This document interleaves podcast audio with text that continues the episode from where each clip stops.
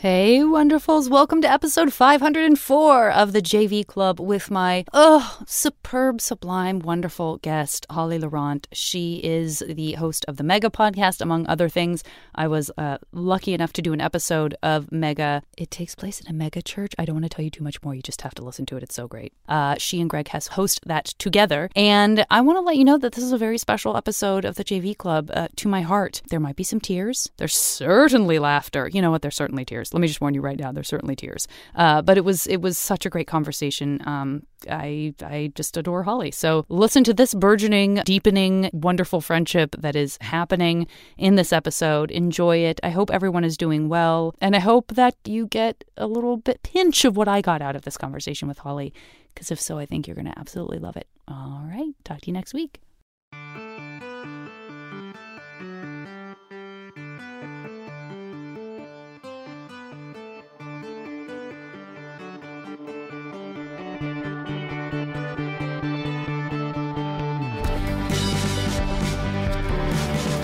And we're off to the race. And we're off. We have a, an immediate tie happening with Holly and Janet. Immediate tie. No one is going faster than the other. They are at the same pace, same pace, same pace, Neck same and pace, neck. and it's a tie. End. It's a tie. Ladies and genders, welcome to Everybody Wins Day.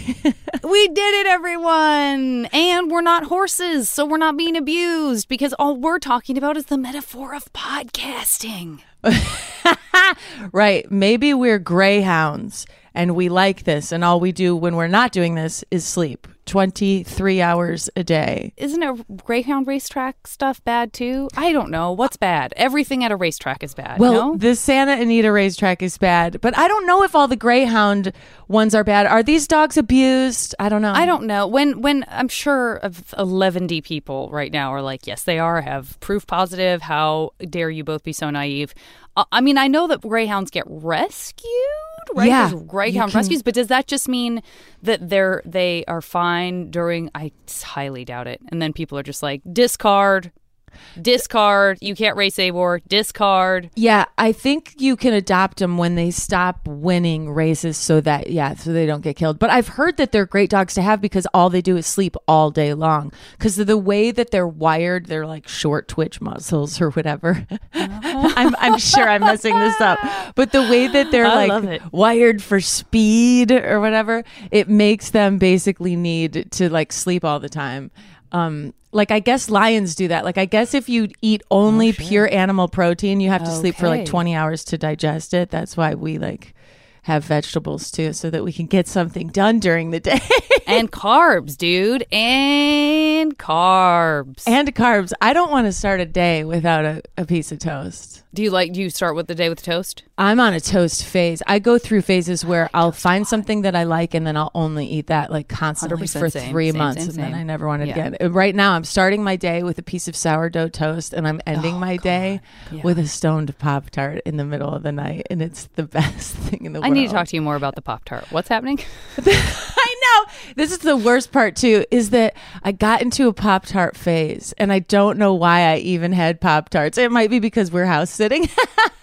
Oh my god, that is so what happens. It's the it's the adult version of babysitting. Yeah. Not to say you can't babysit as an adult. I respect that fully. Yeah. In my case, Yeah. it was like babysitting is the place where you're like toast or strudel. What could this be? Yeah. And then you're like, oh, my life is different now. I'm these people. I'm the people I'm babysitting. I also eat toast or strudel. Like that's how it is with house sitting. I think when people like, Yeah. "Ah, help yourself to the stuff in the fridge. Only going to go bad.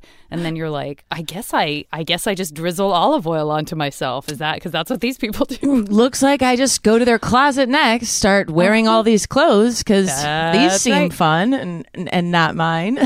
That's right. Maybe. I mean, listen, sure. I mean, take good care of them. but to just in true degenerate fashion, so then I latched onto like, oh, I'm a Pop Tart at night person now, where I want Mm-hmm. one, and I'll wait. I'll be like, oh, is it Pop Tart time? And I'll think about it, and I'll be like, oh, maybe it would be nice later to have a Pop Tart with like a, a whiskey neat.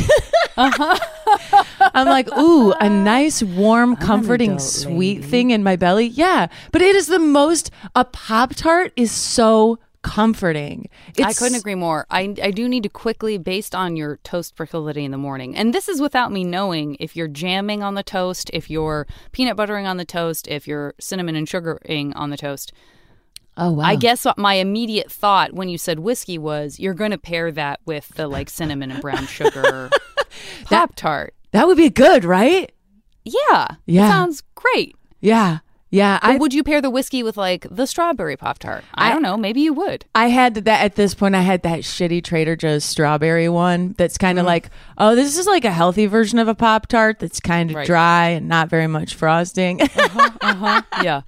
Got to watch out. but check this in pure degenerate form, as if it wasn't bad enough to be like, I'm a woman in her 40s, like that keeps buying Pop Tarts now, evidently, and eating them in the middle of the night.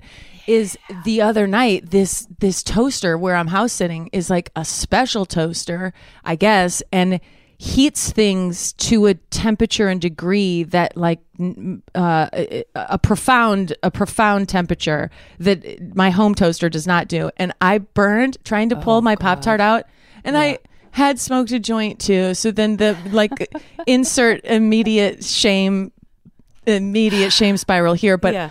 I Yeah. burned my finger on a Pop Tart so bad and immediately put an ice pack on it. And then I'm stoned watching Last of Us in the middle of the night. Like, I think I really burned my finger bad. Woke up and I have a blister. I'm like, this is like a something oh, degree burn. Yeah. And, and, and do I tell people, like, yep, I'm in my 40s and this is from a Pop yeah, you Tart? do. yeah, you do. And furthermore, I think that might be a third degree burn. I think uh, when a blister forms, maybe that is considered a third degree. Again, do not know that for sure. Do not know about greyhounds. Pretty sure all horse racing tracks are bad. We don't It's know. not- I cannot emphasize enough. We do not know what we're talking about, and I'm okay with it. Yeah, so far this hasn't been a facts um, It based is not facts based. episode. it is not facts based. But it's also not Fox News. We're also not giving you stuff that we know to be untrue. and and nor are we claiming them to be facts. So we are very much in the clear on that front. We are very much in the clear. This week, when that stuff came out about Fox News, about Tucker and about um, what's her name, Laura Ingraham, or however you, Lauren, eh, eh, and all of them, that they you can see in text like documentation that they're like. Um, that we know all this is false, but this is going to be good for ratings or, you know, Yeah. whatever. And that that all came out because Dominion filed it in the court case that they're taking up against Fox News. And so then it became public record or something. And so I spent like a good couple of hours this weekend and even this morning going over it and being like, is this something I could send my mom or I could get her to read this? This is what this I'm talking cruel? about. Should I not? Is it not but worth is it? it going to change anyone's? I know. don't, If I you're just already bought yeah. If you're already there, then everything is, and maybe that's not true. I don't know. Uh, You know what? This is. I got a good litmus test family member. I'm going to go ahead. I- I I have a litmus test family member who I believe is a Fox News watcher out of habit yeah. and is a fairly rational person and I do now that you're saying to this to me, perhaps you should send me whatever link you were thinking about sending your mom. Okay. I think he could be like the sort of now when I say bellwether, is that what I mean? I think so. I a think so. great word. The canary, maybe. It's a great word. Yeah, Yeah. bellwether yeah. is a great like word, yeah. He now that being said, canary that suggests that like everyone after him will also adopt that. And it might just be like maybe that's he's true. a canary, but the canary doesn't really tell us anything about the coal mine. He might be like, you know what? You're right. This is like not good. I can't take this stuff as fact. Like maybe uh, he could, he he really could. He, rather than saying this is just another Okay, let's do it know, as a non-scientific test, as Yeah. a just a just as a real casual curiosity Mm-hmm. thing. But but would you say he's a casual fox, like just kind of habitual and not really committed? Well, that's why I say he's a, he might be a good test in terms of finding that person who actually could flip, Right. opposed to trying to bring over, you know. right, right, a hardcore. But I always do the I always do the like, and I've I've talked to a couple of people about this. Like I do the thing where I do allow myself to get paranoid that someday it's all going to flip on us and anybody who is not watching Fox News is going to end up being it's going to be proven yeah, yeah, beyond a shadow of a doubt that that that somebody who isn't believing that stuff is wrong. And, and Right. but like and that's how effective it is that's how effective the sort of like what's real and what's not Yeah. on in the media Yeah. is that that even because the people i talk to are like no janet like no Yeah. like there may be things you're wrong about but this is not one of them um i want to have I, I and i think you know nine times out of ten i have that confidence but um, Yeah. I try to put myself in someone else's shoes and imagine someone being like, all of these things that you believed from this source are by and large lies. It would be really hard to accept that. It would be really hard to go, oh, you know, to just be like, I guess you're right. I think that would be really hard. Yeah.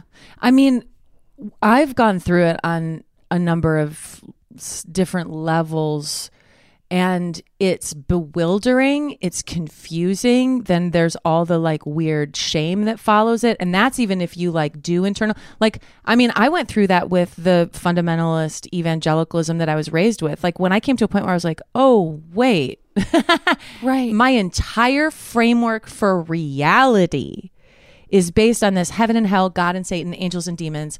Like, I mean, I was raised that there was like spiritual warfare being waged around us all the time. I was surrounded by invisible demons ready to like seeking to devour my soul. I was like a scared, anxious kid.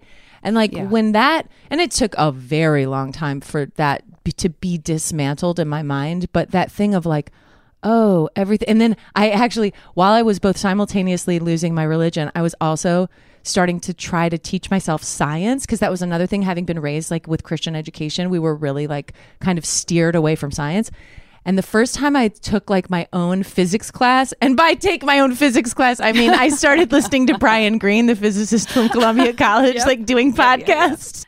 Yep. I'm yep, yep. starting to learn physics. I remember having this incredibly strange and overwhelming sensation wash through me where I was like, oh, this is actually real. The things he's talking about, like certain the, the laws of physics in the universe, and one really, for me, inspiring side of like learning some of the sciences is that like most of the scientists' posture is, you know what, everything we think is true now will probably turn out to be wrong. Mm-hmm. And mm-hmm. I'm like I appreciate that. I do too. I'm like, because oh, that's whoa. not always true for science. For, for certainly for some, like it seems like for some branches of science, there's this sort of inflexibility with certain things that are like, you know, oh no no no no, we've locked this down. Like, Right. please don't please don't try and tell me that Right. the thing we are sure of is wrong, whereas the thing someone else was sure of 50 years ago, 100 years ago, 1,000 years ago, they're wrong. But we, in this exact moment in time, have locked it all down and yeah, we're good. right. The I mean, certainly there are things that, you know, it's like they've been proven so many billions of times that like we can accept that this is real. But in terms of like, Yeah. no, guys, we figured out like my whole thing is consciousness. Like, you know, no, we Oh. figured out it's just a side effect. It's a side effect of blah, blah, blah. And you're like, I'm not going to be able to accept that. Ooh, so what do you think consciousness is? Do you think it's generated know. by the mind know. or that the mind is an antenna that's picking it up? I Or oh, something oh, else. oh, those are my two choices. you only get two. I'm very binary. I boxed myself in. no, I just think I I just feel like no one's come up with a really like a true like explanation for what it is and there uh, and I think the the scientists that I'm most interested in are the ones who are or are very comfortable saying that and saying there's a ton of work being done in this space there are mathematicians that are trying to figure out Yeah. if there's some sort of mathematical solution in the same way that there is with physics and Yeah. the physics of the universe and is it inherent to the existence of intelligent life or is it a byproduct or is it something altogether different that we can't even comprehend yet or whatever versus saying like oh no no no like you like we just think that you know because because we're firing off some synapses that are telling us we're hungry we think we have consciousness but that's not real um i think that you know that's something right. I like why there I, there's a lot of room for us to find out more about how our brains work. Hello. So much. I, it's man, this is blowing my mind.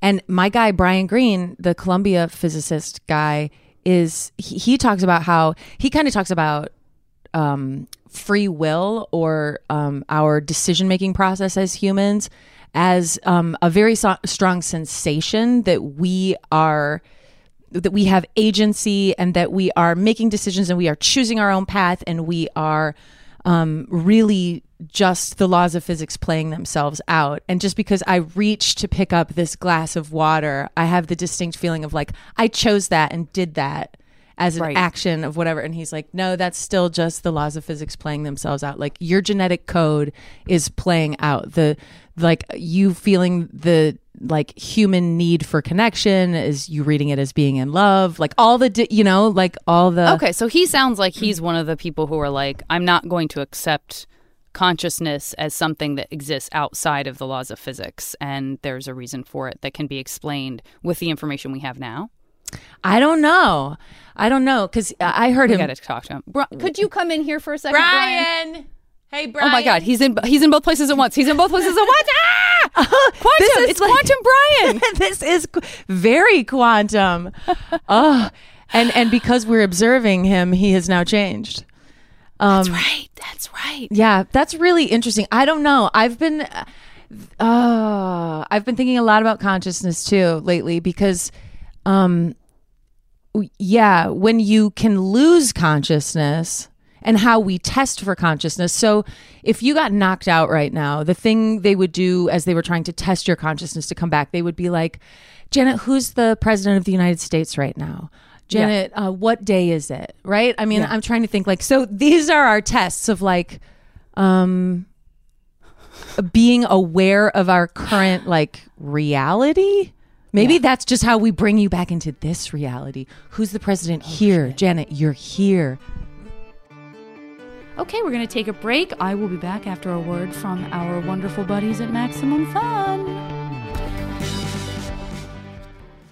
Wonderfuls, you know how it is. Something is going on with you, maybe with your body. You're feeling a little nervous about what it could mean. You go online, it's late at night on the internet. I can pretty much guarantee you, if you have a medical issue, you are extremely unlikely to find quality advice in your group chat or just randomly out there in the wild, wild world of the internet. But you can find it from a doctor on ZocDoc. ZocDoc is the only free app that lets you find and book doctors who are patient reviewed, take your insurance, are available when you need them, and treat almost every condition under the sun or moon. So no more doctor roulette or like scouring the internet for questionable reviews. With ZocDoc, you know you have a trusted guide to connect you to your favorite doctor you haven't even met yet. Millions of people use ZocDoc's free app to find and book a doctor in their neighborhood who's patient reviewed and fits their needs and schedule just right. That was a chef's kiss for anyone wondering. Go to ZocDoc.com slash JV and download the ZocDoc app for free. Then find and book a top rated doctor today. Many are available within 24 hours. That's ZocDoc.com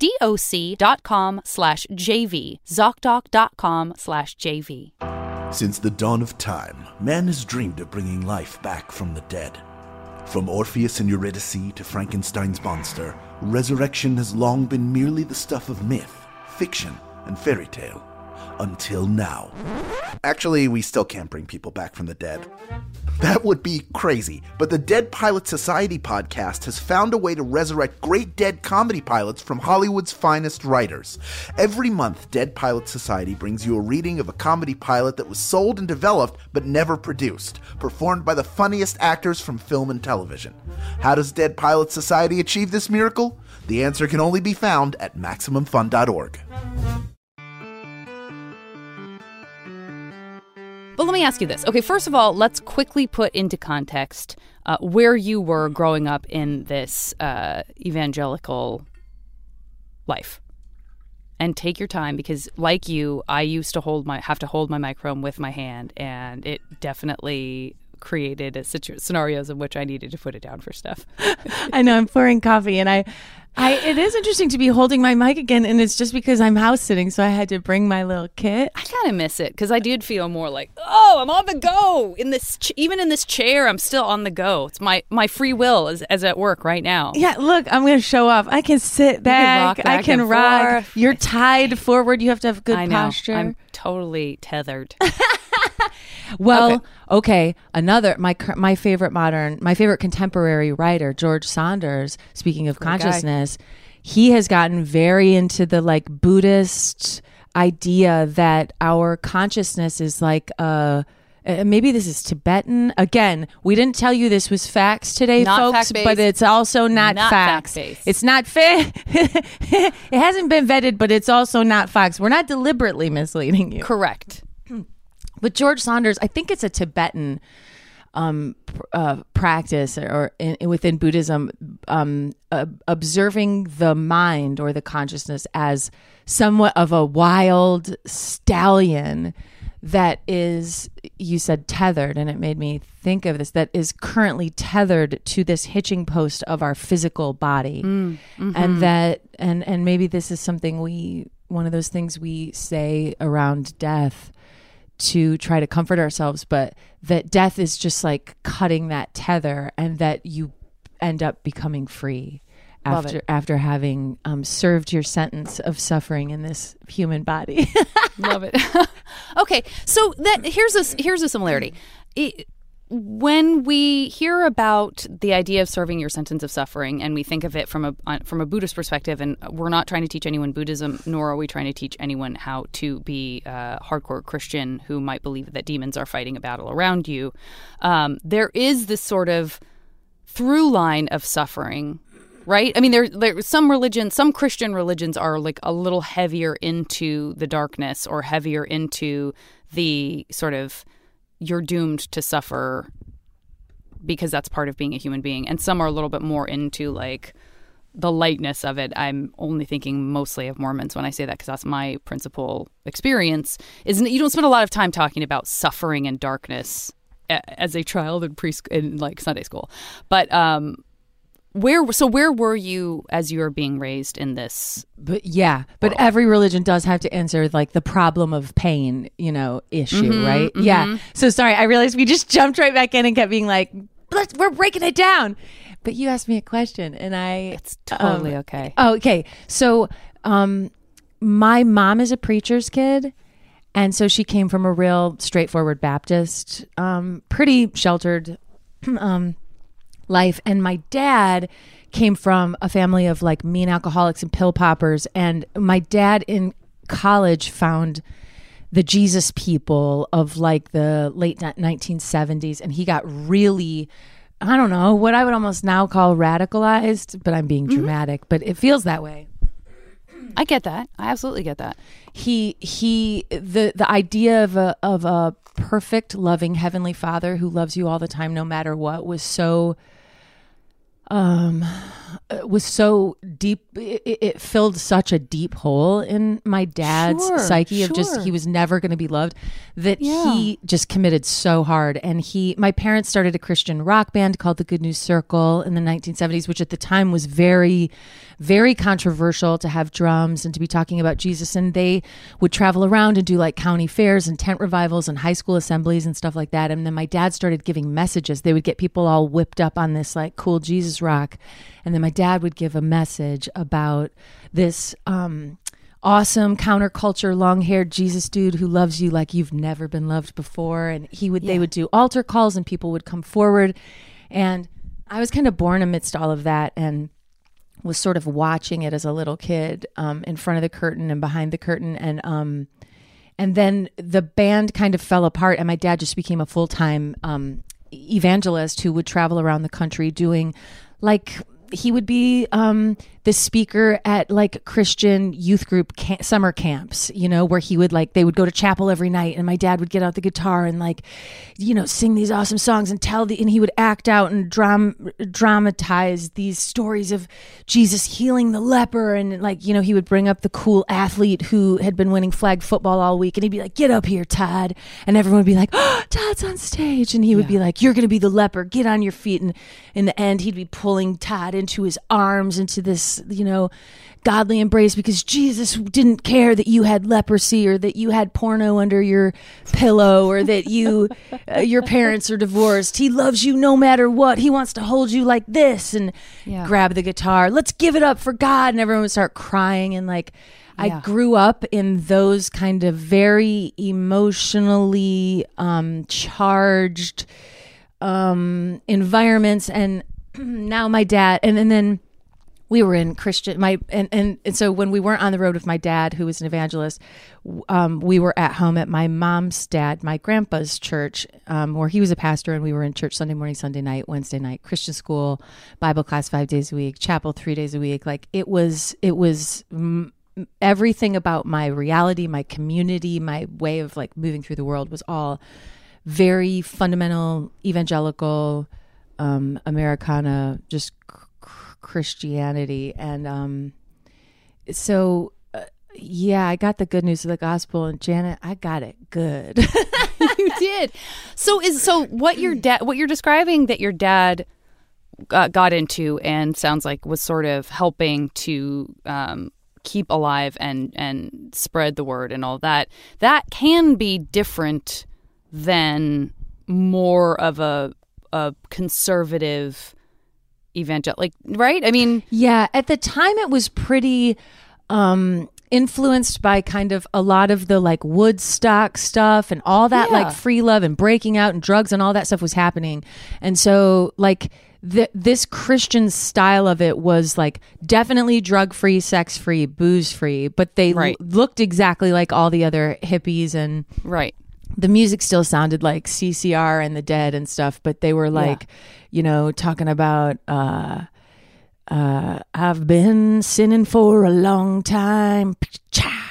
Like, you know, songs that are like Oh, yeah. you feel like you're at Woodstock, but it's it's Christian. And um so at the time they were um really breaking out and they were the like Christian rebels forging this new path. They weren't conservative or conventional or orthodox or any of that stuff.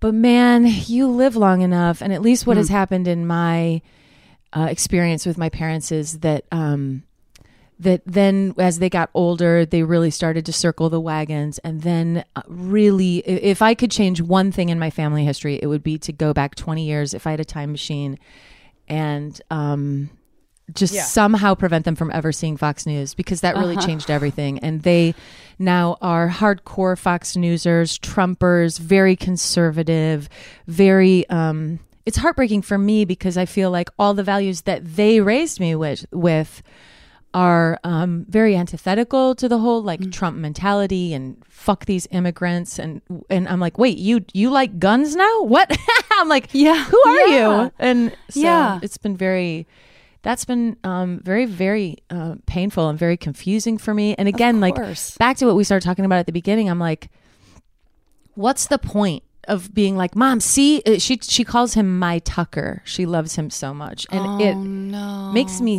so sick to my stomach. hard. and i want to be like mom he got boosted. You can get boosted. You know he's Yeah. lying to you. Like he Yeah. sucks. But i'm like I, sometimes i'm like man is it like the type of thing of like don't wake up a sleepwalker type of thing Will, is it Yeah.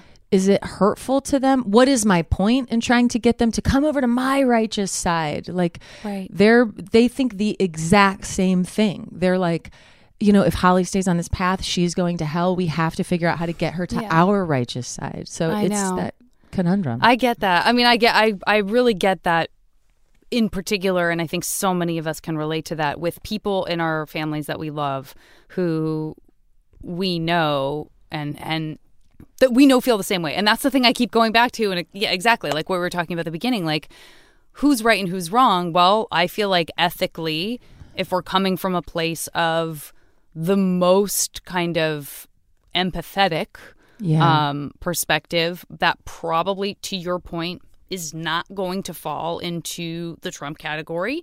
Um, but I also understand that people who feel that abortion is murder feel like they are 1000% more empathetic Yeah. than anybody who supports the choice. Yeah. So it's it gets really confusing and it is hard with family members because you're exactly right. Like why like why would what do I, what tools do I have and what time and and devotion do I have to making that my full-time job because I feel like it would be a full-time job. I mean, I feel like I would never be able to walk away. I would have to indoctrinate someone else. yeah It's you know what I mean? Yeah. It's like it's like how how do you how do you do that and how Yeah. and, and firing off a quick email with a with a link to a, a an article isn't going to do it because you know it wouldn't do it for you you know it wouldn't do it for Right. you Exactly. you know exactly. and it's so it's really That's hard. true. But so, is there any relationship between? As I'm trying to like show with my hands on an audio, totally audio podcast, but is there a relationship to their changing of their way of expressing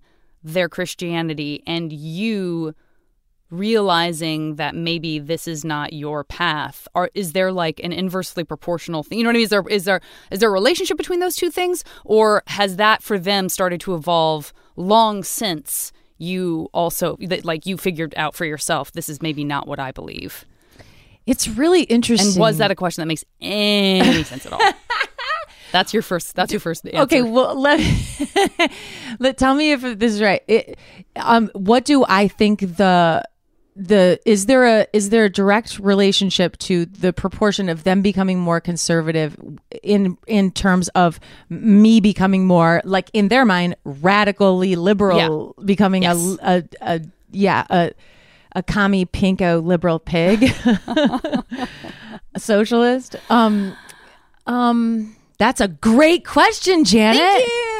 God, that's a great question. Okay. Okay, new Terry Gross.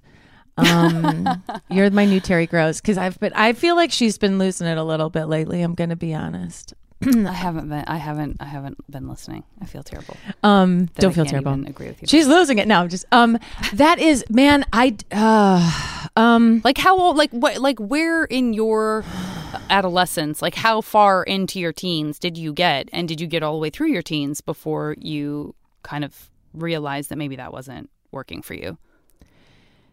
I feel like I could never find the Jesus gear in my shifter. And it always gave me a deep, deep fear because I thought, and I had a deep knowledge of all this Bible stuff and all this Orthodox stuff and conventional, like Chris, Christian, like Calvinism and all these different St. Augustus and uh, like predestination once i learned about predestination i was like oh my gosh what if i'm not predestined and i'm was born into this christian family and they're all predestined and so they're already going to be going straight into heaven and i'm just not because i wasn't chosen for some reason and that's why i always feel like the the circle that doesn't fit in the square and that I can't find the Jesus shifter. And so even when I deeply believed that it was true, when I believed that the I, when I believed that we had a sin condition and that the only cure for that death, deadly condition was the redemption of a blood sacrifice made by Jesus, how, however long ago, and that because of that, and if I claim that truth for my own, it would somehow wash me in that blood. I would become redeemed. I would be able to be restored with God at the end of this life. Like, even when I believed that that was reality and that was true, I still always was like, this sucks and I hate it. I know it's real and I know it's mm. true and it just sucks so bad and I hate it. And I never liked mm. church. I wasn't comfortable there. I always had that weird imposter syndrome. They're going to figure out that I am this or I'm that. I'm bad. I don't belong, all that stuff. And so and then I'm also an Aquarius, so I'm extremely anti authoritarian and I hate authority. And anyone who's in charge, I'm just immediately like, fuck you. Oh, wait, who are you and what are you telling me to do? No, still fuck you.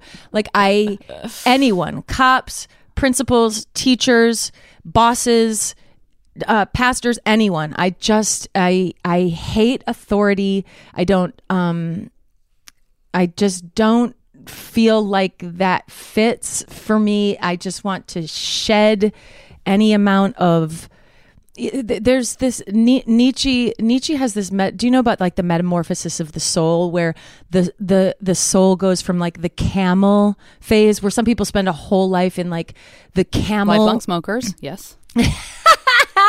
that makes me want a cigarette. I am having a cup of coffee. I'm I'm I'm house sitting me, Janet. I'm like a totally new me. I You're don't smoke, person. but I right now I you don't drink coffee, you don't smoke, you do today. I And normally don't have a you're in that handheld mic, but um, Very malleable. uh, but the um the the one of the uh, uh, metamorphosis like stages of the soul is camel of like okay i can carry everyone's burden i can be totally self-sufficient and i can go the distance in the desert i am strong i am I can I can keep going. I have stamina. I can provide. I can do this. And like we can spend so long in that stage. But usually when the camel transforms, it transforms into the lion that is roaring at the dragon. The dragon is the um the god of that desert landscape that the camel was traversing. The god of that um, sort of desperate landscape is this dragon called thou thou shalt and the camel transforms into a lion that is just like Rah! screaming no at the dr- thou shalt dragon and i feel like i spent my whole life in that stage of the soul where i hmm. was just the dragon screaming no at the thou shalt dragon. And everything in my life was like all the thou shalts. I mean it was mostly for me boiled down to don't drink alcohol, don't smoke cigarettes, and don't have sex until you're married. It was basically like not even 10 commandments. I just had 3 And so, because I was that roaring lion, rebellious nature, just naturally Aquarian, I just was like, no. And so I just was like, I'm going to be, I'm going to go to the high school parties.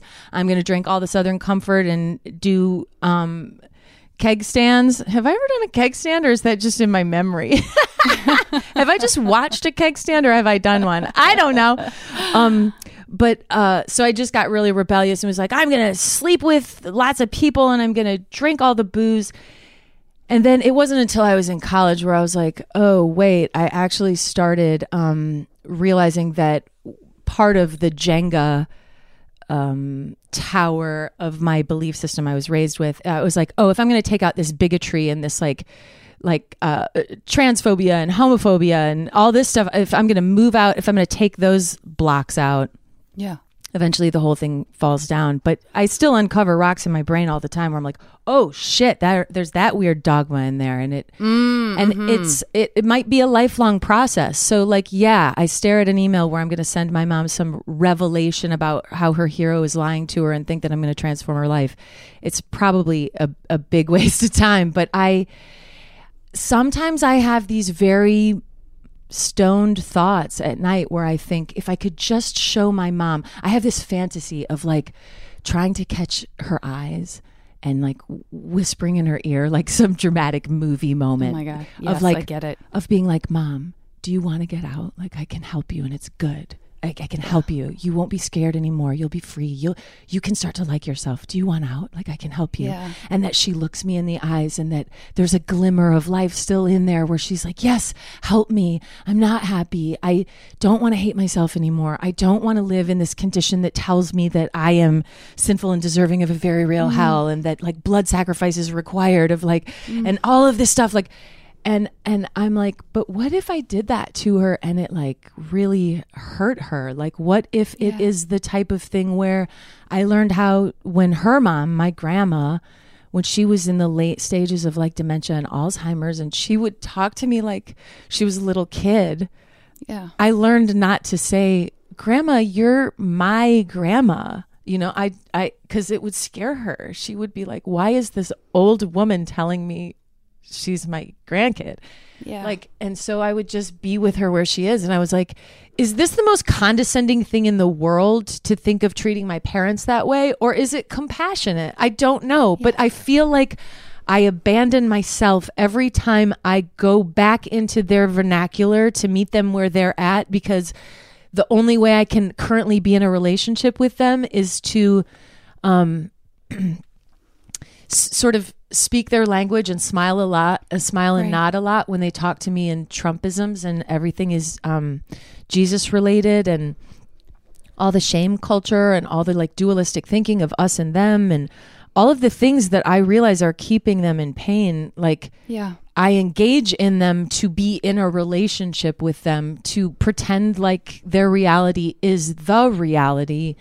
And I don't Yeah. know if what's the better, best, best, what's the worst or worst, worst. I, I, Yeah. I find it so hard. And I oh don't my know. God. And, and I feel like I have older people in my life who are like, I've lost my parents already. I'm telling you, nothing matters. Just talk to them and be with them where they're at, and spend as much time with you can with the what now. And I'm like, but spending time with them hurts me. I reel for weeks afterwards. it's so oh, confusing. Oh, God, I really get it. It's so hard, Holly. And, you know, this is not, this is like the most kind of unhelpful, like simplistic, naive way of looking at it. But I'm so grateful that you are still like th- that all of this is coming out of love like it's coming out of love do you know what i mean Yeah. and i don't know what to do with that. Like i don't know what to tell him i'm, I'm not saying that you expect me to by any stretch of the imagination but as a person who likes you a great deal and who very much relates to what you're saying you want to be able to fix it right? We're, we want to fix things. Yeah. and i'm and and yet at the same time part of me is like god you know at least you guys love each other. Like your parents love you and you love your parents and neither one of you neither set of you is saying like i can't speak to you anymore ever because xyz Yeah. and there are a lot of families Yeah. who are just no longer speaking and they've they still love each other but they would tell you that they don't or they would tell you that whatever that's worth is meaningless at this point because the, this thing is greater than love it's greater than their love for their child or greater than the love for their parent and that is where the true bullshit is Yeah. like if they can still love you Yeah. knowing that you're not that you're not walking around like Yeah. espousing those same beliefs like Yeah. that's got to count for something. That's so true. you know what I mean? Like that's got to count for something. and even if so it's just on take it on a daily basis, that is a big deal. That- you know? I am so glad so we're having this talk. That means so much to me, Janet. That means so much to me. It's true because I I do get to where you you spin out, and some days you land and you're like, oh, this is it, and then you spin again, and um, I think you're so right. I think you're.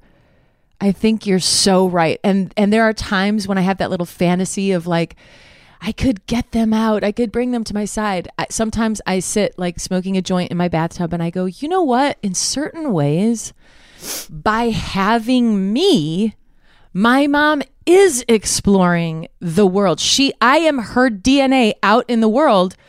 Smoking pot and moving to Los Angeles and being an atheist and then a secular humanist and then a I don't know and then a like kissing girls and being like what is my sexuality and what is my everything and what is my so in a way she is exploring all of those things I would call like quote unquote new freedoms to me or Yes, yes. these this adventure in a way her DNA is taking that secular adventure I want to expose her to because I'm doing it.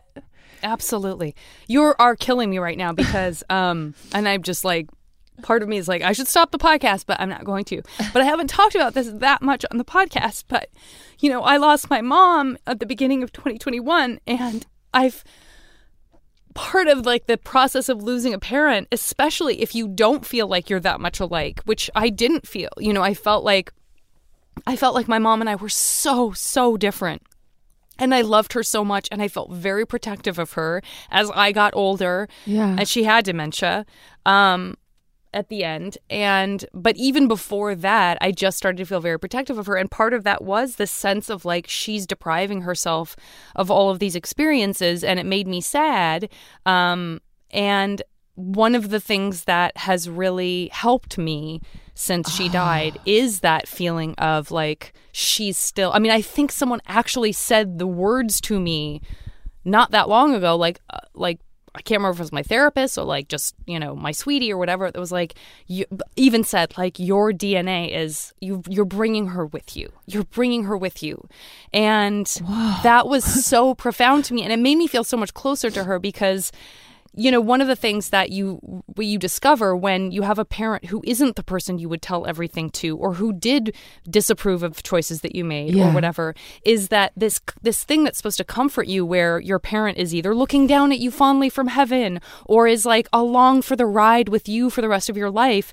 is that you feel this sense of like even if you're not ashamed of yourself, it's still a feeling of like, ugh, but like my mom wouldn't like that I'm not married and I'm living with someone, or my mom wouldn't didn't like that this and Yeah. that, and the the sort of freedom of like it's not it's not A to B. It's not, you know, it's your mom in the exact way she existed Right. and understood life, and she's just going to sit right there on your shoulder and click her tongue disapprovingly.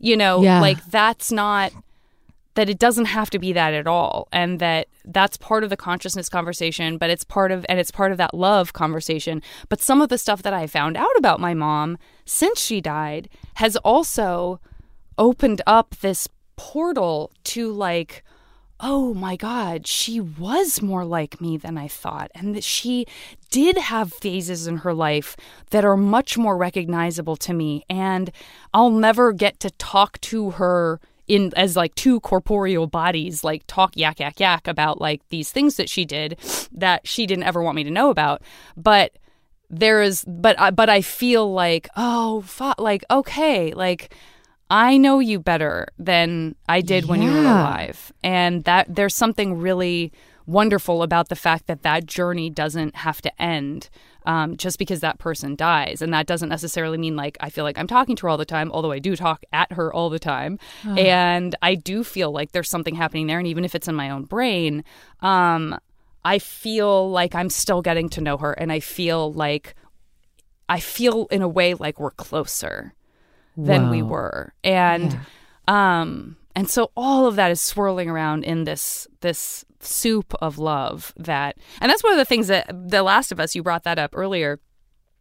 The thing that um, I've enjoyed so much about about that show uh, is the podcast that they do, um, where Craig Mazin, who's just very well spoken when he talks about his process of storytelling, and like um, and and uh, and Neil, the creator of the video game, like they both talk a lot about the the story itself, and he's like really into hammering home that that underneath fear is love, and for a lot of people, underneath love is fear, and fear's sort of this like the root that everything springs from, including love. Yeah. But if you come back to the place where everything is springing from love, including fear and hate, then to me, that's hopeful. And to me, that sounds more like the Jesus that your dad was singing about originally as a younger person yeah. is you know where does that where is where does it come from where does it all come from and that's the way i prefer to see things, you know? Yeah. Because I don't think I could I don't I don't know if I'd want to be alive if I yeah. couldn't find those moments and if I couldn't find like a, you know that underneath. And that doesn't mean that I believe in Jesus, but it can mean that people there are a lot of people who want to who want to believe that underneath it all there's still like something that's understandable and like and, and that it's empathy, not othering and you know? Right right right right right. I, so holy smokes question. Do you get comfort from that love soup of those conversations that you have with her and those realizations and that ruminating that you're doing with your mom? I do. Yeah. It's and it's all it all swirls together, you know. And it's crazy how much I dream about my mom. Like I dream about my mom. It's also funny because I dream about my mom and my grandmother, her mother, who was even more conservative in LDS than my mom was. Yeah. Me not being that at all. Um and I never like I don't dream. It's my dad's parents were very secular, and my dad's like a secular humanist and doesn't believe really in God at all. Um, and I never dream about that side of the family, but I have these dreams about my mom and my grandmother, and and and and I think as I've gotten older, I've realized like it's more important to me than I knew um, to feel close to them despite some of their values and and and and that I'm exploring that you know, in in my dreams and my unconscious and all that kind of stuff, even when I'm not like necessarily thinking about it and putting it front and center. Um, and it's funny that it's the women because I always identified. Like, my dad had primary custody of me. I identified as like my dad's daughter. I identified as, you know, being sort of like gender neutral um, for a lot of my youth. And um, and so it's just it's just interesting. It doesn't mean anything. It doesn't mean I'm more of a woman now than I was then or anything like that. But I think I think I actively separated myself and part of that was like well i'm not like the women in my mom's family i'm not like the women on my mom's side of the, the family and there's there's i think there's like healing that needed to happen there that maybe i couldn't do until like I th- like neither one of them are around. If that makes any kind of sense. But this isn't about me. This is about you. We haven't even. I don't even know where you went to high school. I'm now understanding that perhaps you were not like homeschooled. I went to some Christian schools growing up. Um, Yeah, you did mention Christian schools. Christian schools. Yeah. I went to Christian school in grade school, and then um, we moved to a suburb outside Chicago in junior high and high school. And I went to Schaumburg Christian School in junior high, and it was it. very fundamental. And like women had to wear skirts, and we Oh, sure. our outfits were checked to make sure. Like that, um, our knees weren't showing. Like men, if you were male, your hair couldn't touch your ears or your collar. Like it was all these, this like sort of Bob Jones University style. Like Right. men and fe- females and males weren't allowed to touch, okay. But like- you were. But it was co-ed, but it was co-ed. But it which was is Christian. interesting, right? Yeah, and it was yeah, and it was um chapel three days a week where it was like pastor on the pulpit pounding his fist about the fire and brimstone. We would have abortion groups come and like show us all these terrible slides of like bloody images and stuff. It was like really all that like indoctrination stuff. But then I went to um a public high school for a while and was like getting bullied and really having a hard time. I was like a super sensitive kid. And so they pulled me out of public school, put me back in. I ended up, for high school, I ended up graduating from Wheaton Christian High School. Now it's called Wheaton Academy. And it's like the, like um, little prep school, high school before Wheaton College. Um, I don't even know if they're specifically related that way, but it was a little Christian um, high school. And I was always like artistic and into the drama department and like poetry. And I was weird. And I would go eat in my car in the parking lot because I didn't want to like sit alone and stuff. But like, I. I what I didn't know then was that I have very intense ADHD, like um inattentive, distracted, and I um I just re- I really I really like struggled in that time, and I, but I also was like super rebel at that time. So at the Christian school, I also was known as kind of like the partier, like I had weed, you know, and so that drew certain people to me, but um it made most people avoid me and.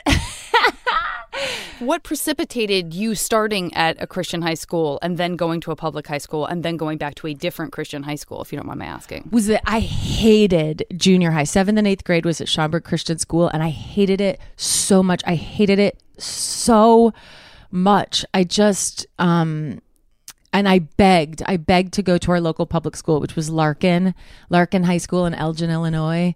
Out by the there's Riverboat Casino out in Elgin. That's its claim to fame in the Chicago suburbs. Um, but uh, I and so I begged to go to public high school, and then um, I I think like the first summer, maybe in between freshman and sophomore year, I started working at Racing Rapids Water Park, and I was friends with all these non Christian like uh, water park. Uh, high school kids and like young adults and we would go party in the forest preserve and drink southern comfort and then i was getting in so much trouble i was just in so much trouble all the time because i was just being so bad um But they, but they, and I, I hesitate to use the word let you, but I guess you were a child in the sense that you were not 18 yet. But like your parents did let you get that job. Like I'm Yeah. interested in Yeah. the fact that you were at the school, but you were really, really unhappy, and your parents obviously wanted to find a solution and if the solution was public school they were willing to give that a shot and you had a job that lived outside of you know a fundamentalist community That's true, so i'm very intrigued by Yeah. you know where they set the boundaries and Well- kind of how they were trying to adapt or not adapt to what you were kind of experiencing I love your point of view, Janet. You're like shedding such good light on some of, and you know how they say how memory works, where it memory a, a memory of something is like you pulling down a file of that story, opening up the file, looking over it, but every time you revisit that file, you make notes in it and you like cross things out of like, no, I don't think it was like that. It was more like this, and that it ch- and that your memory actually changes. It's so good to share my like tired ass old memories on you because you're like, well, here's a different perspective on that, and I'm like, uh, yeah, that's beautiful. I, I, all I had was my teen angsty experience of it, and you're like, well, that's pretty cool of your parents. They were like letting you out and into the world, which is true. Like I have I have met other people who were like I was raised in a cult and like we we not only had home school, we had home church. Yeah. and um and so at least I was in the world a little bit. You're right. And and they did the first time I came home drunk during after my racing rapids water park job, they were like they were like you have to quit your job. They were like that's it.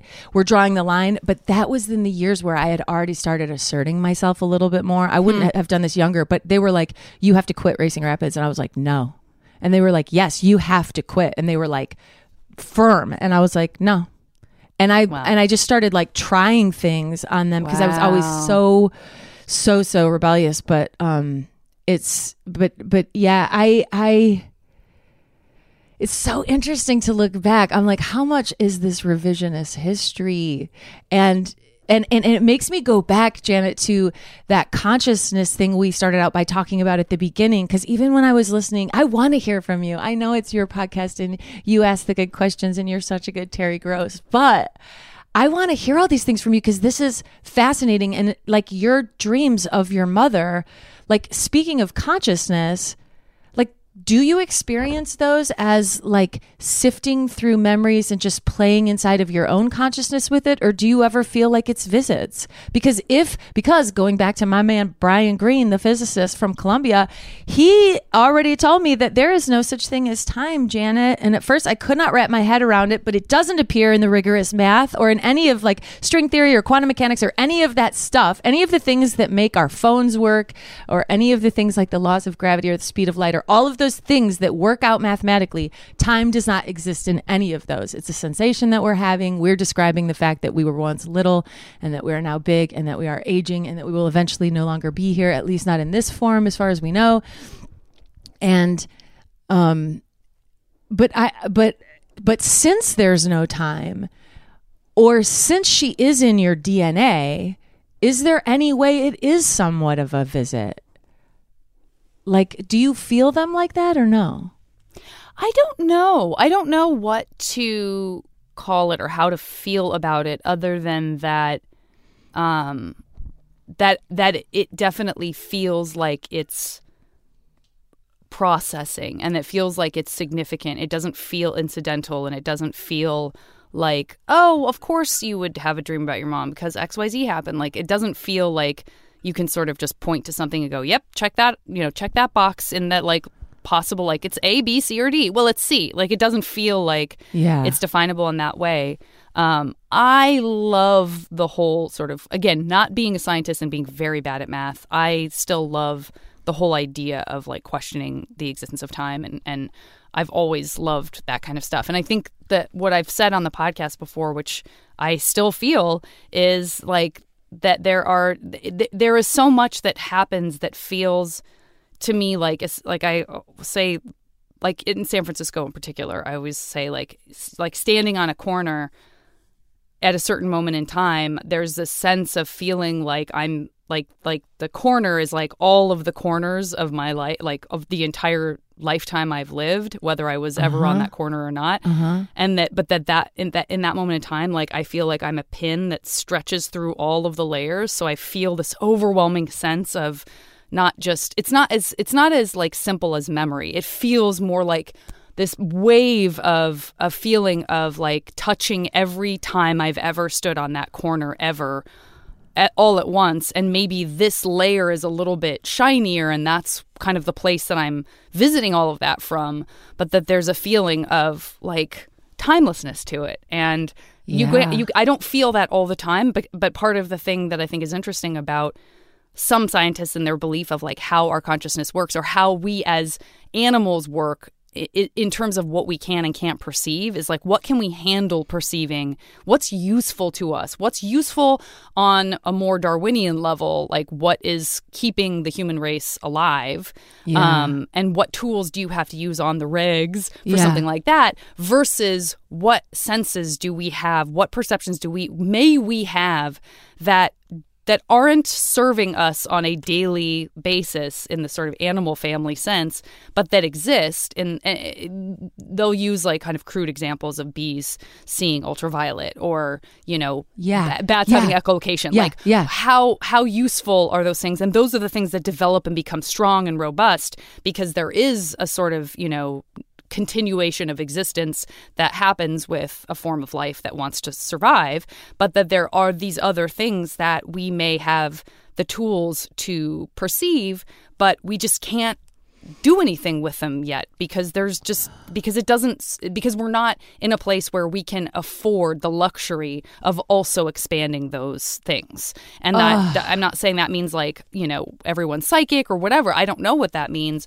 but it feels Yeah. plausible to me Yes. it feels plausible to me that there are scientific things that you know Yes. we like just like we needed a microscope to be able to see the smallest little guy you know Yeah. that um most scientific thing i've ever said uh that that you know that our sort of own developmental microscopes or ways of perceiving things are going to be fine-tuned and honed Yeah. if we can you know make it through like the things that are happening to our planet because of us and all that kind of stuff which is a sort of a extension of Oh, that conversation. Janet, that is fascinating. Because we we infuse things with meaning, and then we actually feel the sensations of that infuse infusement infusal? Infu- infusion? Infusion. infusion? Infusion. Infusion. Like for instance i think about it with like christmas. The christmas day has a feel. Christmas morning has a feel. Christmas evening has a feel. It's like such a feel. We experience the day with a, such a distinct feeling. And it's not a thing. It's un it's tuesday like any other tuesday but it feels so totally different to it because we've put all these things on it. And it's and so then we experience it that way and i'm noticing that oh my gosh And meanwhile, by the way, all of these other people who, to whom Christmas means nothing are like, no, it is a Tuesday, Holly. Your perception of it is wrong. Exactly. And maybe that's like how we're like, no, no, no, time is a thing because I was once seven and now I'm 47 or whatever. But, Yeah. uh, but it's, um, it's not. It's a sensation where, but, um, It's cool. It's cool, man. And do, and do you feel like? I mean, it's impossible to know. It would seem, but do you feel like part of why you are interested in these kinds of things and these kinds of conversations, and why you like having the late night stoned pop tart thought is?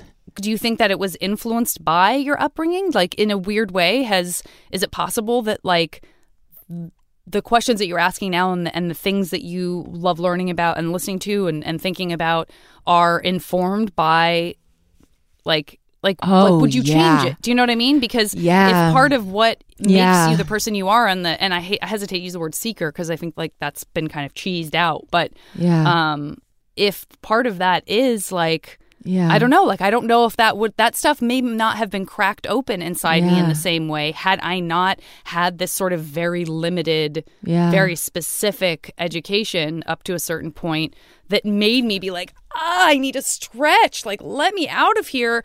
And then actually force you to like pierce the, sh- the eggshell Yeah. in a stronger way Yeah. than somebody who didn't have that might. They might not be tempted to ask those questions or tempted true. to have those, those, you know, those Right. queries and like be willing to kind of expand out and you know be the lion and I and I do and uh, yeah and and th- that's so interesting because the thing that comes after the metamorphosis after the lion stops roaring in reaction to th- um, the perceived authority it transforms into a curious playful child and I'm like great.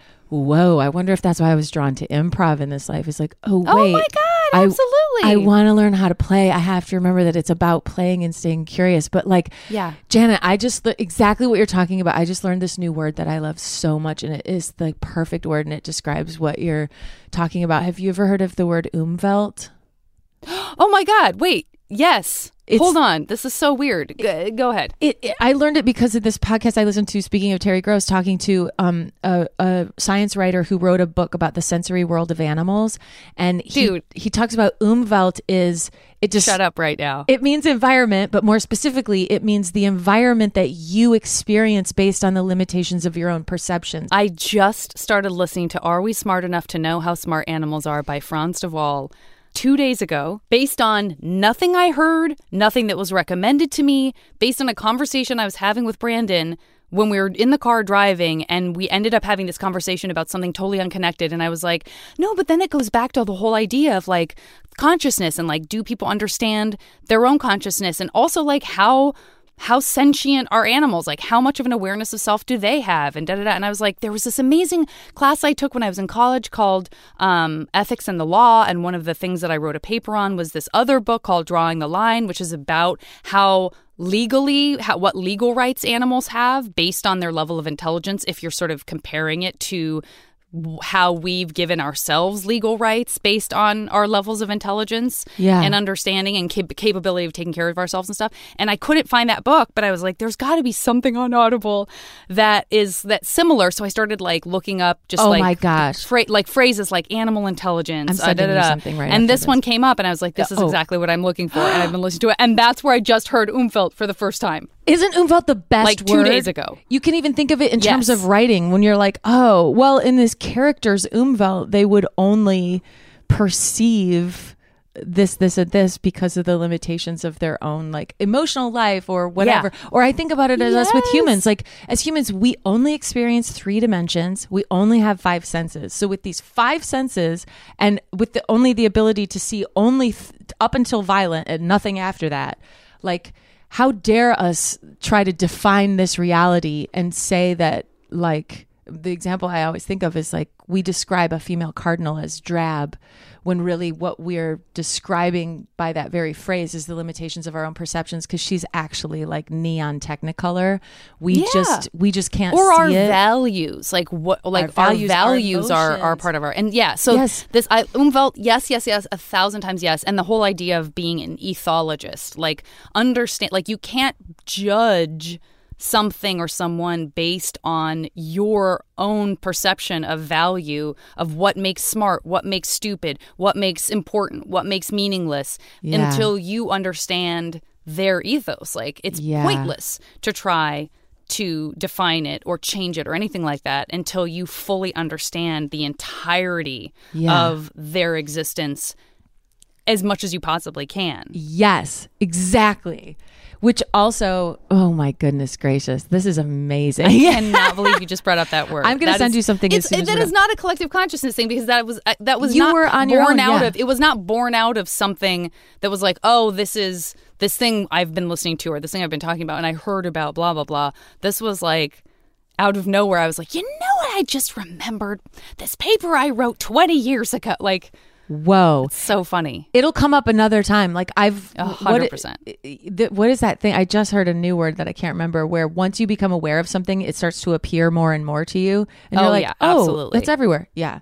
The- Absolutely. And you have to send send me the link of the podcast and I'll send you Okay, yeah, you'll book. love it's mm-hmm. it's so mm-hmm. good. I was mm-hmm. thinking this last night. I was thinking of Umwelt because I was like, I, I shit you not, Janet. I was taking off my clothes to get in the shower, and I had the strongest feeling that there was a ghost or multiple like ghosts or something. And I was thinking about the idea of like dimensions. I'm like, I'm only I'm only sensing three dimensions. There could be a lot more going on in this space or whatever. And as I was taking my clothes off, I was like, I don't want to take my clothes off because I don't know who this ghost is, and I don't want them to see me naked. And then I had the thought. and then I had the thought, um, well, that's even me describing my umwelt of the f- thinking that clothes can hide you from seeing what would only be my skin anyway. When you think about like, if I get in the water with a dolphin, it can see my skeleton because it's also echolocating me. So I'm like, oh. so I, I I can't even like I'm like, ooh, I'm in here in a in a um wetsuit, and the dolphin's like, baby, I'm looking at all your organs, and I'm like, oh my gosh, will I never? um, but it's God. Oh, I I, love it. this is the this is the this is the shit. I I absolutely love Janet. And and what ha- one more question about this stuff with your mom? Do you ever have somatic experiences where you physically, like whether it's like for me, it's my hands. Like my hands now just look exactly like my mom's hands. Oh, and I will have yes. somatic experiences where I feel like I'm in her body. Hundred percent. You do too, yeah. Hundred percent. Whoa. Even just now, it's like catching a glimpse of myself in a reflection Yes. where I'm not intentionally Yes. looking at myself. yeah. If it's just up from the corner of my eye, I'm like, oh my God, that is that my. Oh, yeah. And and yo, Janet, I just heard Jane Fonda talking about this on Glennon Doyle's podcast. She was like, um, she was like, find out your mom's stories because they're in your genetic code to protect your livelihood and you are responding to things based on your genetic code that are not even from your life experience they're from hers and Yeah. I'm like, whoa, I feel that sometimes. I'm like, whoa, I'm having a response to this or a fear or whatever that I don't feel like this is mine.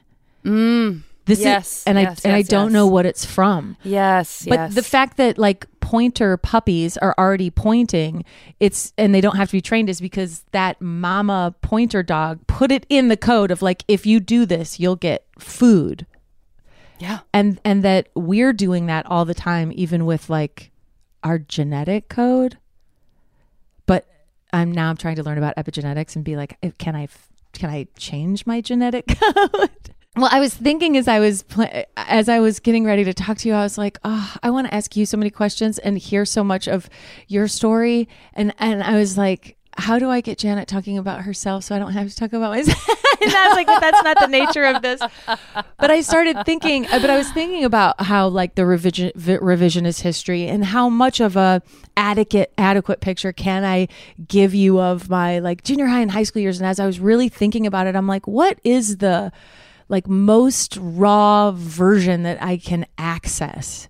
And some of it is somatic. And I do, I have, the older I get, the more I've been starting to feel stuff in my body where I can like feel, um, uh, I can almost like have physical feelings of memories I'm having of like being in my best friend Summer Peacock's kitchen while her dad is playing a card game over there and we're just getting Oreos and we're going to go back and play records in the in the playroom where I'm like, "Whoa, I'm really..." And again, is that inside my body or is that time just got real bendy? And in some way I am back there. Like I love your metaphor of like I am the pin that is piercing all the layers of the fabric of this t- t- thing we are experiencing as time. But Yeah. as I was thinking about junior high and high school me I, I was like it is a real weird um um multiple um seemingly opposite truths existing at the same time. Like i was both i had the lowest possible self-esteem as an adolescent and simultaneously was pretty confident. That's one of my favorite things about that that age is that I think that's very stark in a way that we don't necessarily allow it to be stark or we don't we find ways to understand that differently or we do develop in and out of those those feelings about ourselves Yeah. but i always but i do i feel like that's a kind of a consistent through line for a lot of people when they're teenagers when everything is turned up to 11 whatever totally. and and that and that somehow that can mean that two things that are in complete opposition to each other are coexisting at 11 at the exact same time. Yeah. You know what i mean? Yeah. It i completely understand that and i think you're absolutely right. I think adolescence is that orange juice um, frozen concentrate chunk that you can get in the freezer section at the grocery store, and you come home and you tear off that top and you squeeze it into a pitcher. And then you start adding water and stir it up. Like my brother and I used to fight over this when my mom would do that. We'd be like, orange juice, we're making orange juice. And we would fight over who got to stir it until that concentrated like block of frozenness just became juice. I just think adolescence is that block of concentrated nerve endings and emotions and experiences, and everything is heightened. And you're right, the volume is all the way up and off the charts. And then I don't know, maybe then aging is slowly adding water to that, oh, slowly adding water to that, and then maybe the flowers for Algernon thing of the circle of life kicks in where then the older you get then you start to take out water and it starts to all become as concentrated again Oh, that's great. i don't know Yeah. i don't i i, I, don't love know. it. I love that. I mean, I definitely, yeah, we we gotta we gotta have a relationship with getting older. That like we just have a lot of work to do on that oh um, as a culture, as multiple cultures. well okay, well listen, the ageism thing. is the most socially acceptable or it's one of the most socially acceptable things to constantly take the piss out of like uh, our our ageism in this culture is completely bananas yeah it's yeah, it's off the charts. it's through the roof and it's so it's causing so much suffering because unless we fucking die we're just going to keep aging and it is like it is the one thing we are told we are not allowed to do do whatever I know, you so bonkers. do whatever you Talk can about contradicting in terms. Yeah, D- dye the protein coming out of your hair like put stuff in your face do anything you can to pretend like you're not getting any closer to death. It's not real. Death isn't i mean it's also that speaks into our culture like our a- abject terror of death and like not facing that. Like if we could get much if we could make friends with aging i think maybe the first step is making friends with death first.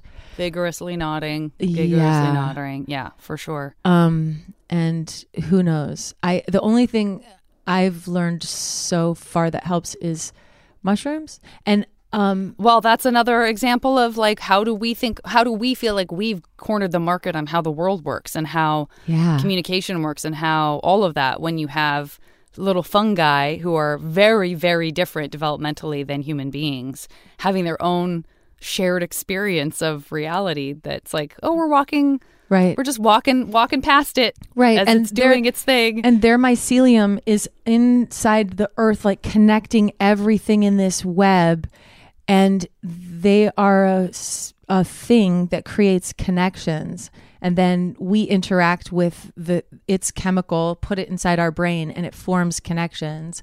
And somehow for me whenever those new connections are made and i experience mushrooms i'm always like oh everything's okay.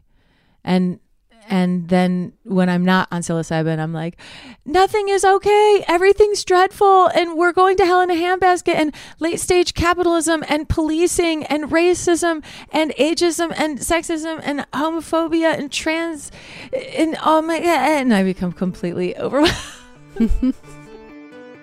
oh oh it's time for a quick break i will be back after a word from our friends at maximum fun Hello, dreamers. This is Evelyn Denton, CEO of the only world class, fully immersive theme resort, Steeplechase. You know, I've been seeing more and more reports on the blogs that our beloved park simply isn't safe anymore. Mur- murder them? I'm gonna wreck it. They say they got mugged by brigands in the fantasy kingdom of ephemera, or hijacked by space pirates in infinitum. I mean, I could have a knife. My papa said that I needed to do a crime. Friends, I'm here to reassure you that it's all part of the show. These criminals were really just overzealous staff trying to make things a little more magical for our guests. We're just as safe as we've always been. This isn't a county fair, dreamers. This is Steeplechase. The Adventure Zone. Every Thursday at MaximumFun.org. So I'm going to play this MASH game with you. I want to start with three. Ooh, what do I want to start with for Holly? Let's start with three. I mean, I'm really putting pressure on myself right now in a totally undue way. I guess I'll just start with the huge. Let's start with three places in the world, whether you've been there or not, that you think it would be lovely to have a place to call your own that we can sort of teleport you to. And so from that place, you can either be at the beach or, you know, you're in the middle of bustling Paris because you're going to end up with a little house there or whatever. Three places that you would like to have um, another home that we can get you to right away. That gives you access to like wherever that is.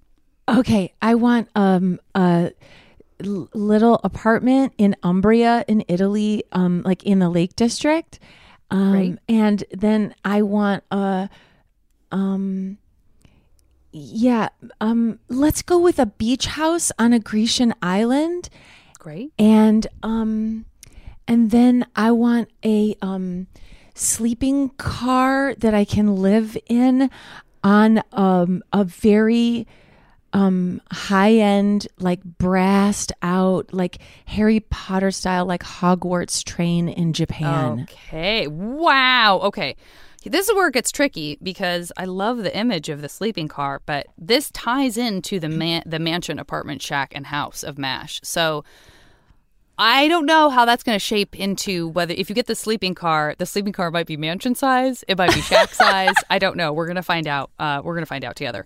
Okay, next category. Let's do three movies that you can jump into whenever you want. You're not reliving the plot. You're just in immersed in that world with those characters as you would like, and you're safe. So I married an axe murderer. Great, What about Bob? great. And um Three Amigos. Great. I love all of these because while I while they're not like paramount to like they're not like this this thing that I'm about to say is not particularly tied to the plot of the movies there's a sort of magical realism to all of these that I really that I really like that's like the sort of joy of comedy which is like that would never happen but also you're like but in this reality it does and that's kind of magical um but it's not like magic with a capital M you know what I mean Yeah. uh, and I really get it and I love it. Okay. Uh, next category, let's do three foods that in this reality you cannot eat nonstop without either feeling sick or maybe it's bad for the environment or it's this thing you had really far away that you've never been able to get again. In this reality, this this reality we're creating, um, nothing is bad for you. Nothing has ramifications. You can have this whenever you want at the snap of your fingers. Three things. Pizza, pasta, and um wine. Great. Great, great. Uh, okay, next category romance. Three people from fiction, from cartoons, uh, video games, novels, movies, TV, whatever you want. Three people that I guess they could be real people too. I don't know why I didn't include that. Uh, from any age, any era that you would like to have, you know, like ro- some kind of romance or sexy times with. I'm not committing you to this person forever unless you want that. Oh, um Jodie Comer, Viola Davis.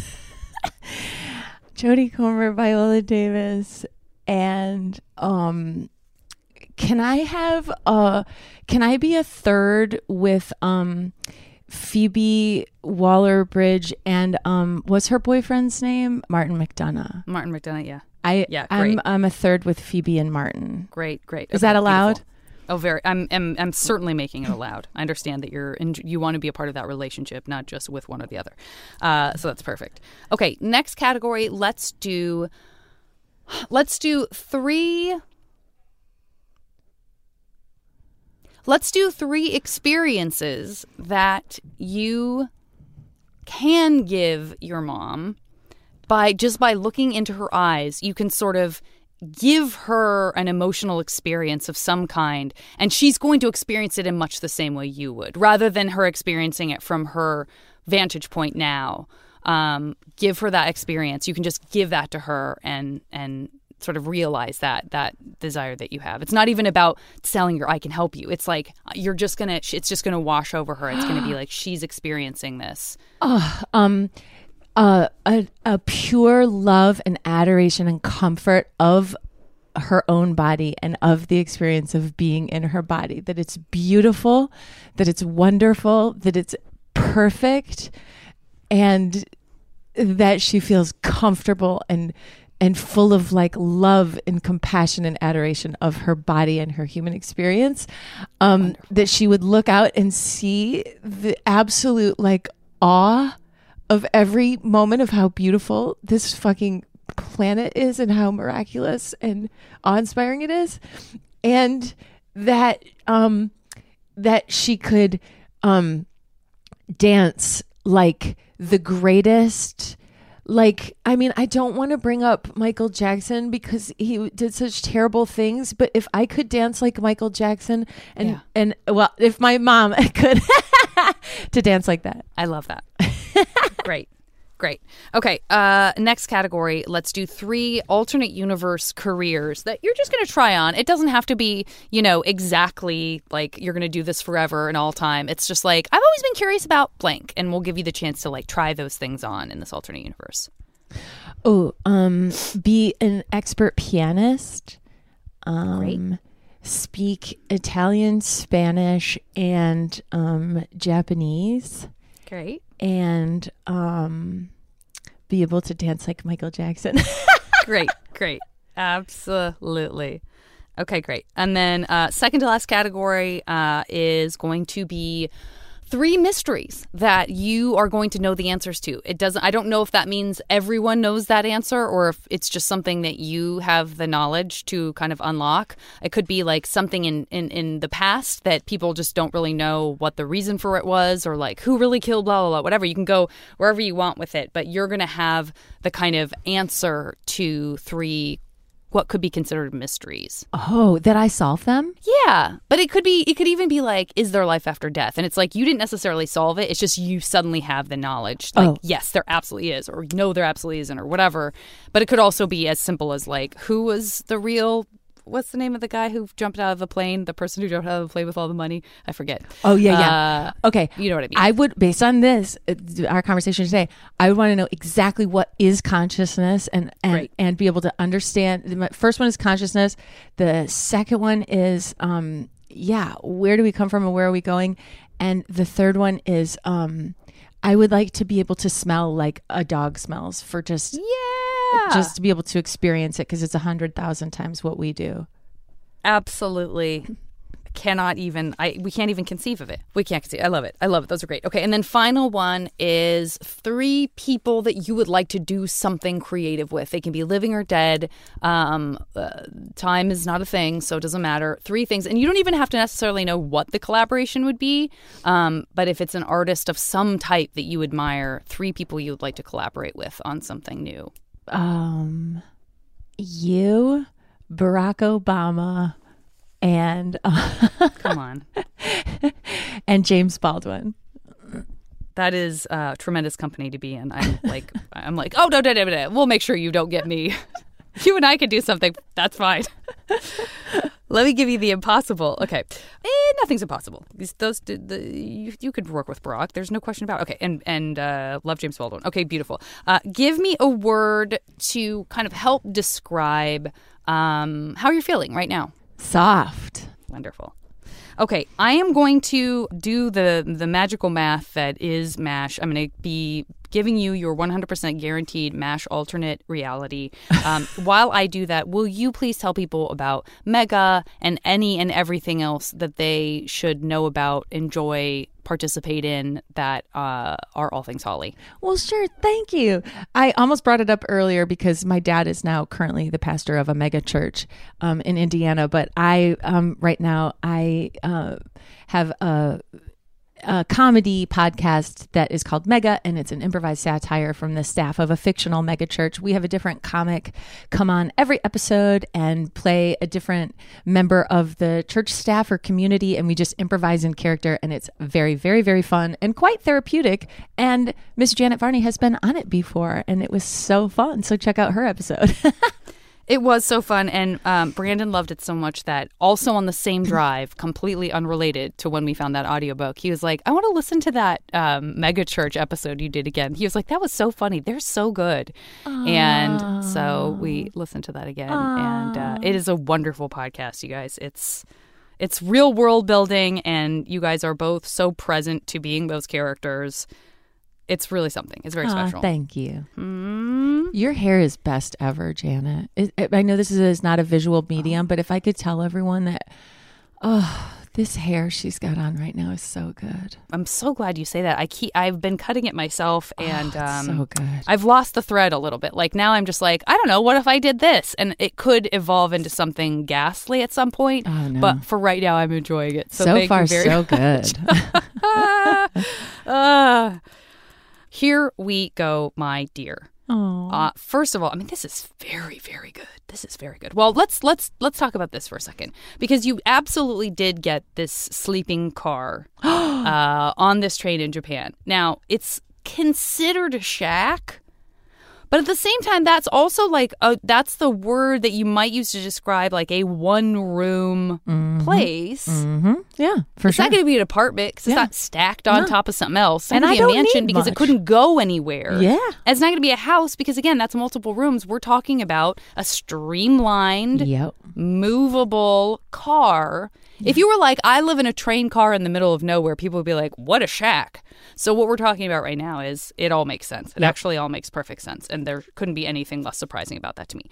Uh, all the pizza you want, all day, all my night. Don't have to just eat pizza, but if that's all you want, baby, that's what you got. Snap of your fingers, any kind, zero ramifications. Get in on that pizza. Enjoy it. Mm-hmm. Uh, I'm going to tell you right now, Jodie Comer is right there with you. She is going to be Oh gobbling down that delicious za. I'm never saying that again. I'm never saying za again. That's it. I tried it once and I I tried You it right here and now and I hated it. Okay, now Uh, you know. You guys are going to be gobbling up that pizza. Um, I it's so easy for to me to imagine like the two of you on this car eating pizza. There's no way she's not going to jump into what about Bob with you. Listen, you can have alone time if you want. I'm just telling you she's going to be a great companion for all of your adventures. So if you want to have her there, she too can jump into what about Bob. You have answered the question of what is consciousness Oh my god.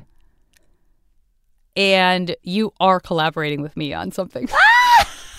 Yes. you 100% did not get those two luminaries. That's great because I can actually do something with you. you can do something. And you with know me. what? I can do something with Barack too, and I will.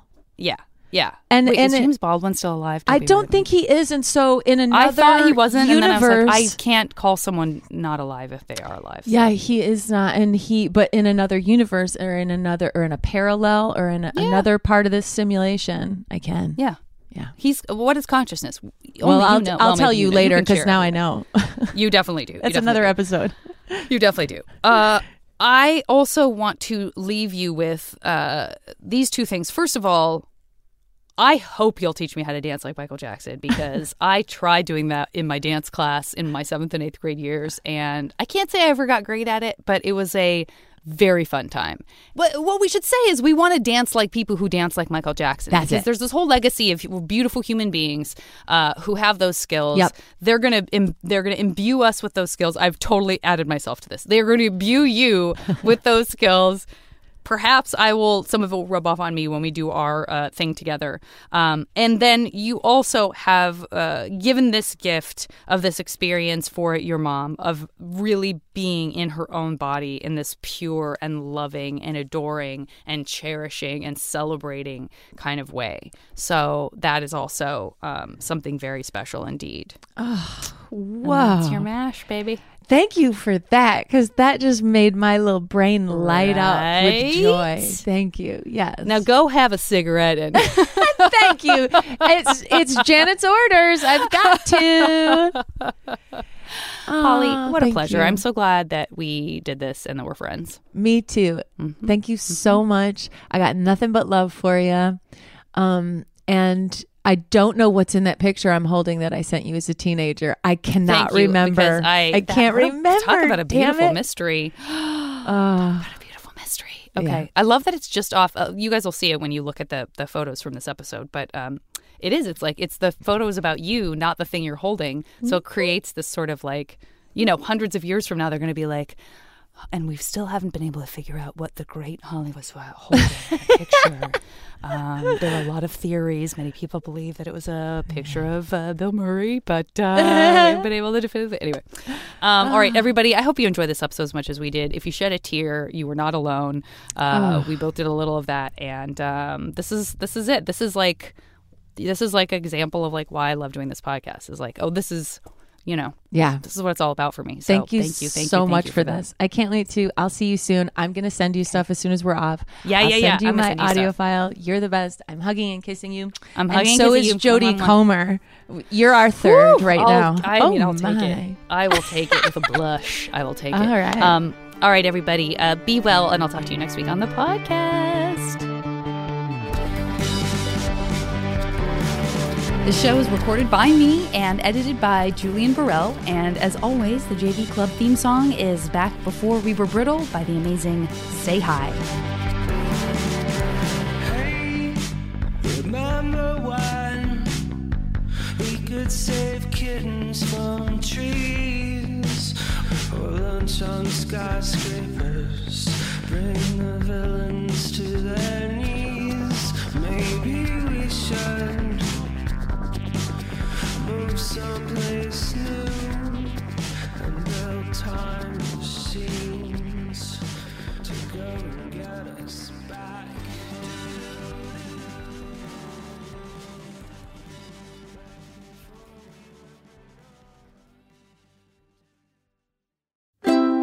MaximumFun.org. Comedy and culture. Artist owned, audience supported.